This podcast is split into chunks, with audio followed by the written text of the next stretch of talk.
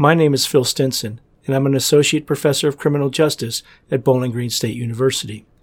In this episode of the Police Integrity Lost podcast, we listen to an interview of me on the Nick Taliaferro Show on WURD Radio in Philadelphia, Pennsylvania. In this interview, we discuss how often sworn law enforcement officers are convicted for murder or manslaughter resulting from on duty shootings where they have shot and killed someone. Last year, 1,200 plus people were killed by police officers as they handled the business of maintaining law and order in the United States of America. How many of those police officers were brought up on charges? Of those, how many of them were convicted? An article has come out recently that suggests none of them were convicted.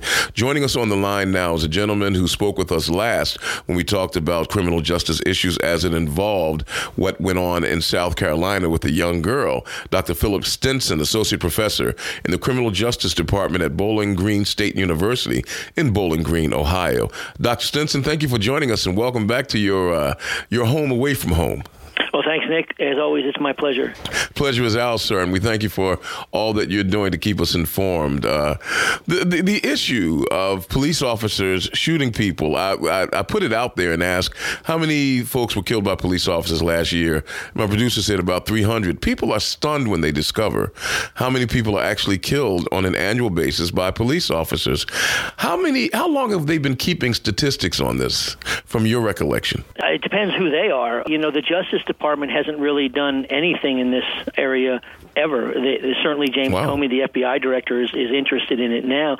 The Center for Disease Control has some statistics that have given us some indication that between 1,000 and 1,100 times a year, police officers shoot and kill someone with a firearm. So your number of 1,200 is right on the money because some of those shootings, uh, or some of those uh, instances where people are killed, they, they aren't all shootings, but most of them are. Right. So the best estimate that we have is 1,000 to 1,100 times a year. As, you know, there are some groups, some media groups, and, and a few others that have been trying to track this over the last year for 2015, and it looks like about 1,000 people in 2015 were shot and killed by on-duty police officers. In fact, you know, something that's really interesting is something that troubles me a lot that we don't have time to talk about tonight, but that the shootings that officers are involved in when they're off duty is something that really is understudied and, and something that we don't think about, but we really ought to you're right. talk about sometime. Of those a thousand or so times a year.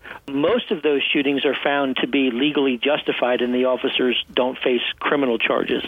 Wow, uh, you, know, and, and, and, as you as you were talking about shooting, I was thinking that one of the biggest bigger cases last year was that of Freddie Gray, which did not involve a shooting. You're you're absolutely right. Uh, we we undercount many of those things. Um, you had made mention in this article that that typically you can expect about twenty percent of police officers who are involved in uh, an altercation with a citizen that ends in the death of that citizen, typically about 20% of them are convicted. What kind of convictions are we talking about there? if we look at those numbers, let's just break it down. We have uh, that's from my database, and we have uh, since the beginning of 2005. I've tracked uh, arrests of police officers across the country for for all sorts of crimes, and we have between 1,000 and 1,200 times a year a law enforcement officer in this country gets arrested for some sort of crime.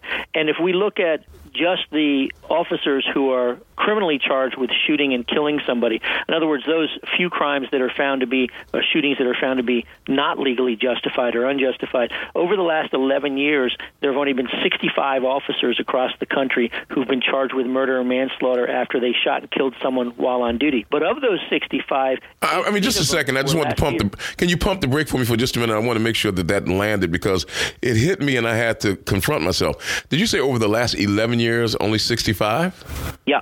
Exactly. My. If we break it down, last year there were 18 officers charged. And remember, I said 11 years of data. So if we take the previous decade, which is the year 2005 through the end of 2014, 47 officers across the country were charged during that decade. So an average of 4.7, just a little bit under five officers a year charged with murder or manslaughter after having shot and killed someone while on duty. So last year we have 18. So the number's way up But you know, as, as you know, Nick, we've talked about this before. That I deal with outliers. You know, we deal with very small samples here, so I don't know that that's a statistically significant change. The difference between actually in uh, 2014 there were six officers charged, and uh, four the year before that, and in 2012 five. So it goes up and down a little bit. But the number 18, you know, it's up, but we don't really know what that means yet. We need to look at more data. We need to have several more years of data. So the officers that are charged, as you mentioned, it, it's actually exactly 20% of the officers over the last it's actually what 11 years and almost two weeks because we're now into January. Of those 65 officers, only 13, which is exactly 20%, have been convicted. But it is worth pointing out that of those 65 officers, we got 13 who were convicted, 26 who were not convicted for some reason, and that's 40% exactly. But we've got 26 officers whose criminal cases are still pending, and that's another 40%. So there's a lot of these cases that haven't worked their way through the criminal justice system yet. We really don't know how those are going to uh, turn out. I can predict how most of those will turn out, and that's that the officers will probably not be convicted. It's it, you know about 20% will be convicted, and there's a variety of reasons uh, for that. We're speaking with Dr. Philip Stinson, who is an expert in the area of criminal justice. He teaches at Bowling Green State University in Bowling Green, Ohio, and we're talking about police officers being charged and convicted, or charged and not convicted, in connection with the death of civilians as they are going about the carrying on and the carrying out of their duties as officers of the law. Um, one of the reasons the article says that many of these police officers aren't convicted is because there's a different standard for police officers. Uh, the landmark decision of Graham versus Connor back in 1989 cautions the court from um, using a, a, harsh view uh, or harsh review of the actions of police officers. Does that give an unfair advantage or create an unfair imbalance? when it comes to adjudicating whether or not a police officer is guilty? Well, Graham versus Connor was actually uh, a second case that clarified some issues that were raised and not really dealt with by the U.S. Supreme Court four years earlier in the case of Tennessee versus Garner. So in Tennessee versus Garner, we have 14-year-old Edward Gardner, who is, you know, a suspect in a burglary and is, is chased into a backyard by a police officer, jumps up onto a fence, and is shot by a police officer, shot and killed, shot in the back. A uh, young African American, 14-year-old, shot in the back by a police officer who was just trying to keep the kid from getting away. There was no suggestion that he had a gun or he had any ability to uh, inflict, uh, you know, serious bodily injury. Please tell me that that police officer was convicted. I don't think he was convicted because I don't think he was charged. What happened was his father, on behalf of the young man's estate, filed a, uh, a federal lawsuit and ultimately the state became a party to it, and, and I believe the the city of uh, I think it was Memphis, and it was a civil rights lawsuit, and they brought that lawsuit, and that's what ended up before the U.S. Supreme Court. And what the U.S. Supreme Court said in Tennessee versus Garner that an officer is justified in using deadly force if they reasonably believe there's an imminent threat of serious bodily injury or death being imposed against the officer or somebody else. But the problem was with that they did not explain what reasonable belief was. Was it an officer on the scene who they thought something, uh, you know, was one way, but in fact wasn't that way at all. What the court said in Graham versus Connor was that it's an objective officer standard. In other words, what would an objective mm. police officer on the scene, yeah. what would a reasonable police officer in that situation have done? Sort of like so, an extrapolation of the reasonable man. Uh, yeah, exactly. Okay. Exactly. Exactly. So, you know, there are criticisms of that is, is do we need to tighten that standard up? Do we need to throw something on top of that? Not only were they justified, but that it was necessary does that change things if we say you, you have to it to also be necessary? I don't know uh, and, and and Lord knows neither do I. We, we're going through something right now in this country where almost as a counter to the Black Lives Matter movement is the Blue Lives Matter movement, and of course we know that they do, and the courts reflect the fact that they do. But just listening to what you said about this 14 year old kid climbing a fence who's shot in the back reminds us that at times the court is not so willing to recognize that Black Lives Matter. But just looking at the Blue Lives Matter movement, are we at a point where uh, it has become become so oppositional and that that folks believe that to be fair and adjudicate police officers fairly, uh, are some people believing that there's that you can't really be fair when it you have to side with police officers or we'll just descend into anarchy and chaos? No, no. What worries me though is I have friends who, who, you know, I, I haven't lived the same experiences as some of my colleagues who are African American. I'm not African American, but it's interesting because what I've come to realize is that it's very difficult for some people to separate out their whole life experiences from a recent incident. So if an officer has shot and killed somebody, let's say Michael Slager getting out on bail last week in South Carolina, who who shot a man, you know, shot him in the back, Yep. uh, and then planted evidence, and and he's been in jail uh, without bail for the last eight months. And, and a lot of my friends and colleagues were really upset about this, saying he shouldn't have gotten bail. And I said, well, are you saying he shouldn't be entitled to bail, that, that, that he should not have that entitlement that anybody else has?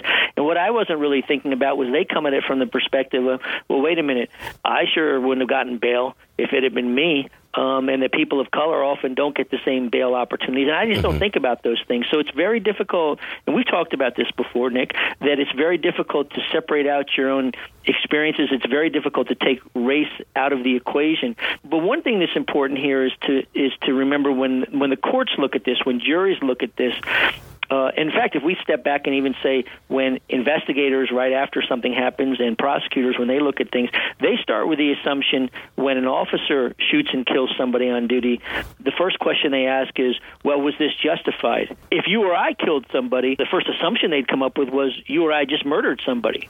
So it's a whole different way. We A whole different perspective of the approach. Yeah, yeah, You know, it's, it's always fascinating speaking with you. I'm hoping you can give us a few extra moments. We're speaking with Dr. Philip Stinson. He joins us out of Bowling Green, Ohio, where he is a professor of criminal justice at Bowling Green State University. And we're talking about police shootings and people who die at the hands of police and how many of them are and are not convicted in courts of law. Let's get right back to our conversation with Dr. Philip Stinson of Bowling Green State University. He's an expert in criminal justice. He teaches there about criminal justice, and we welcome him back to the conversation. Thank you for staying with us, Dr. Stinson. Oh, I enjoy it. Thank you. Uh, for those of you who might wish to ask some questions, this this is pivotal, completely pivotal. Uh, this conversation about uh, justice when it comes to individuals operating under the color of law. Last year, over 1,200 people were killed uh, in their connection with law enforcement officers. Uh, but last year, no police officers were convicted of any crimes when it comes to the loss of life of individuals who are under the authority of officers of the law. Uh, let's get back to our, our conversation. I'm, I'm, I'm really shocked about some of the cases uh, that, that, that I see that appear to be a slam dunk, that something went desperately wrong and that the police officer should face the music.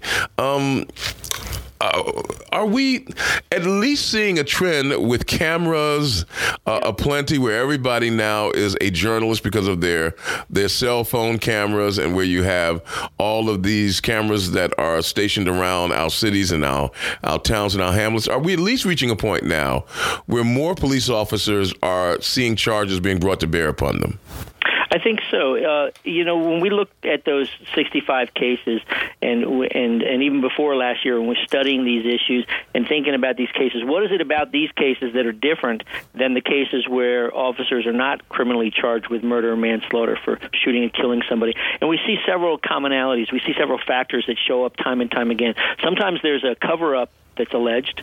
Uh, sometimes they shoot an unarmed victim. right Sometimes they shoot somebody in the back, uh, and that should not ever happen.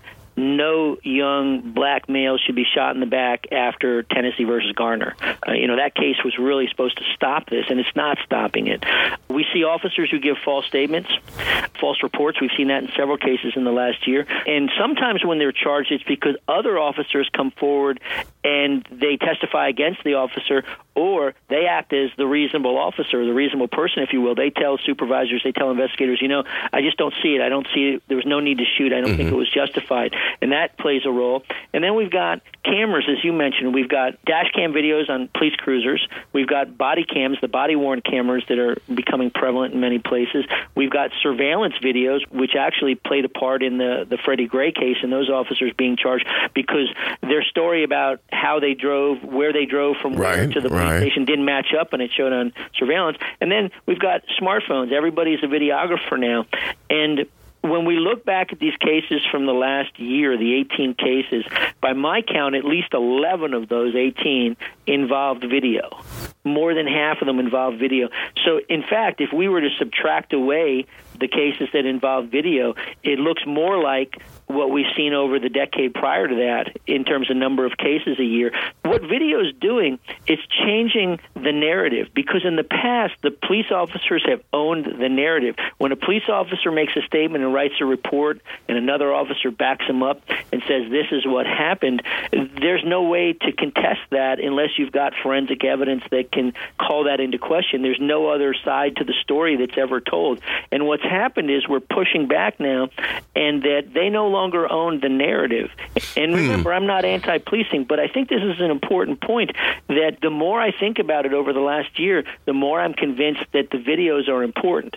Now, that being said, people have to be smart. They have to be careful and not put themselves into the middle of dangerous situations right. and interfere with what law enforcement's doing. These videos have proven to be so important. And by the way, even with the videos, I don't think it's going to change the percentage of these cases that result in convictions because once the jurors get behind the closed doors of a deliberation room, they're just not willing to second guess the split second life or death decisions that police officers make in violent street encounters. So I'm not sure it's going to change that much in and of itself, but it is so important that we think a lot about these videos and we make sure that more police work is captured on video. One thing that does trouble me is I've seen several instances in the last few months where body cams, in other words, the body worn cameras that right. Officers are wearing, the officers have made claims that there were malfunctions, that the audio didn't work or that the batteries were inserted wrong and I've got to believe that it's happening so much. These are not stupid people. They manage to put their equipment on every day and, and never having equipment malfunctions. I've got to believe that there's some tampering going on in some places with officers and that equipment. Wow, I, mean, it, it, really.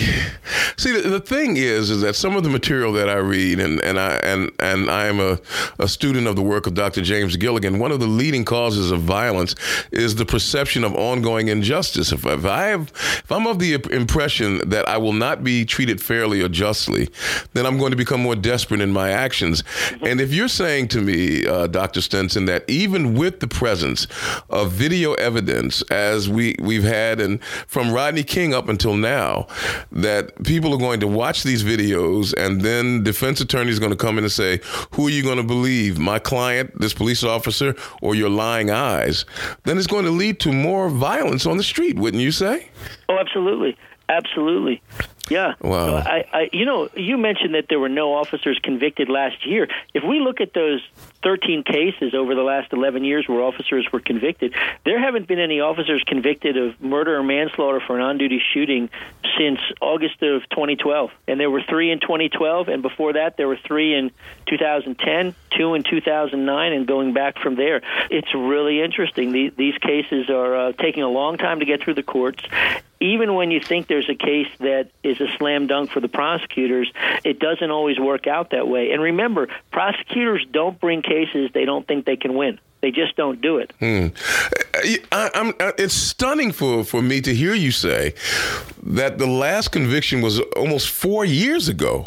Yeah. When we are talking about uh, at least a thousand uh, deaths at the hands of police officers per year, are we to then believe? Are we to allow ourselves to believe that every that over the last four years, just about, that none of these police officers did anything wrong when we've watched the Eric Eric Garner videotape, when we've when we've seen other videotapes and we have evidence and testimony of other things like uh, that that go on. I mean, is that what someone is expecting the populace to believe? Well, you know, with with Eric Garner, that's a tough one because you know we can argue some of the issues in in that case. Clearly, there were mistakes made, but I think the video to point to is the Michael Slager video where he shoots the man in the oh, back. Oh, no question about that. Plants the taser. That that is just the most shocking video. It, it, in a way, it surprised me because it was so troubling. Can you tell me about that plant the taser part? I, I missed that one. Well, what happened was, as you remember, the officer he chased him away from his car. The right. run from his car. The officer follows, and they come to a point where the officer catches up with him, and the guy takes off running. The officer very casually pulls out his uh, pistol and shoots him in the back. Right. And then the officer jogs up to the man where he's fallen down in that field and immediately runs back to where he had been standing, where he shot from, and picks up his taser off the ground and runs and plants it next to the man. In other words, the electronic drop gun, if you will. You know, a drop gun. We used to talk about drop guns where an officer Yeah. would have a throwaway weapon they'd put down in these types of situations. Was his argument that that this this victim had stolen his taser and he felt threatened? That's what he wrote in his initial report. And as soon as the police chief saw that, prosecutors saw it, they knew that wasn't what happened at all, and, he, and they took action immediately. Well, I mean that's to their credit, but as you said, now he's he's he's out on bail, and, and we'll wait to see exactly what happens. Well, you know what? With with him being out on bail, I'm going to make a prediction. I've seen this with some other cases with other types of crimes by police officers that are horrendous, like rapes and things like that. Police officers are not used to taking orders. They're used to telling people what to do. And what I've seen in these types of cases, when you have an officer who's now on home detention, probably with an electronic monitor on him, not able to go out, he's going to violate the terms of his bail within a few months. Mark my words. He'll be back in jail before trial. Uh, you know, as soon as it happens, you know, I'm going to be placing a call to Bowling Green, Ohio. Well, it'll happen. You, are also a, a man not only who researches academically these issues as a matter of criminal justice, you, you have a law degree as well. What kind of apparatus can be put in place so that the investigation of these officers is lifted above the normal run of the mill investigation, lifted above uh, the sham of a grand jury investigation, uh, and lifted above the internal affairs investigation, and lifted above an apparatus where police officers are investigating police officers? What can we do? Well, you know, the weird thing about grand jury proceedings in these types of cases, I think that it's actually the flip side here. I think what's happening with grand juries is that for once they're demanding showing of probable cause by the prosecutors and they're actually doing their job. I think that in most cases grand juries just rubber stamp whatever a prosecutor wants. And My point, like, yeah. It doesn't look like they're they're doing that in, in these situations. But I think to answer your question more directly, I think one of the things that can be done is in many places around the country, we still have the employing agency of the officer who shot and killed somebody investigating these incidents in house, not referring it to an outside agency. And that's a mistake. That's a mistake for many reasons. First of all, it's the appearance of an impropriety, it's an appearance that there's a conflict of interest. Mm-hmm. Right out of the gate, we're not trusting of it, and we shouldn't be. So I think one thing that needs to happen is that agencies cannot investigate these types of instances with their own employees. They need to farm it out. In Pennsylvania, I don't know exactly what that would mean. If it would mean that the investigators from the district attorney's office, would it mean the county sheriff? Probably not in Pennsylvania the way the sheriffs are used under the law in Pennsylvania. Right. it mean the, the state police? You know, how would that work? It's something needs to be done in that regard. That's the first thing that needs to be done. That's starting to happen in a few states across the country where they're making that the requirement that outside agencies, whether it's the state attorney general's office, you know, that type of thing, have somebody else come in because there at least there's a suggestion that they don't have a dog in the fight and maybe they'll present the case to the grand jury without being so concerned about a winner or loss or an indictment or not, but just, you know, a Right. more straightforward way. I got to believe that when we have a 1,000 to 1,200 people being killed a year by police officers, and at least a thousand of those are shootings. I got to believe that more than five or twelve or eighteen, you know, weren't justified. Yeah, yeah, yeah. That's and that- that's what I'm thinking. One of the reasons why I asked that question is because I know that that many uh, individuals who have been protesting around the country are saying that it's time for the Justice Department to create an apparatus that would swing into uh, into position as soon as there is a police um, shooting or a citizen killed by a policeman. Not necessarily suggesting that there's guilt, but just as a matter of protocol. Yeah, somebody smarter than me is going to have to figure out the legality of that with the federal government. But you know, they do it with bank robberies. They say that it somehow involves interstate commerce. So the FBI you know, long time had the responsibility of lead investigation on bank Right. robberies. So, so I agree. This may be to the point where we need to have it dealt with at the federal level. Uh, final uh, considerations are, are centered in the fact that here in the city of Philadelphia, uh, a very brave officer, while simply carrying out the business of, of policing the community, encounters a man who approaches him with an upraised gun, fires the entire magazine into his car, and only by the grace of God and a miracle that, that still demands some uh, revisiting, he escapes death. Uh, somehow or another, this man only gets shot several times in the arm and is able to come out and fire his own gun at the fleeing felon. And people are feeling very sympathetic, of course, toward police officers and saying, see what officers go through. And now, of course, they are inclined to be a little bit more uh, lenient, I guess, in considering what happens when police officers meet citizens. How do we balance these two things so that we're able to say, on one hand, hey, look, we support our police officers who are doing the right things, and on the other hand, that that even police officers have to be investigated uh, whenever something happens that leads in a death. Well, I think the reasonable people can act with common sense, and you have to sort of separate these issues out. I don't think we can look at all these cases and, and, and lump them all together. You know, police officers across the country every day face the possibility of being ambushed, and I don't know how you could get away. What tactically could that officer have done differently? I don't think anything. And none of us want to see police officers uh, gunned down in the streets of, of West Philly or anywhere else. You know, that's just a, a, a terrible thing, and it's horrible to look at it on video. And thank God we had the video there, by the way. Absolutely. Yeah. If we didn't have the video, we wouldn't know what the story was. Uh, You're absolutely right. Dr. Philip Stinson, first of all, uh, we, we miss you here in the city of Philadelphia, but we're glad that you are able to help to shape the minds of students over at Bowling Green State University. Thank you so much for your time, sir, and we look forward to talking to you again as soon. Excellent. Thanks, Nick. It's always a pleasure, sir.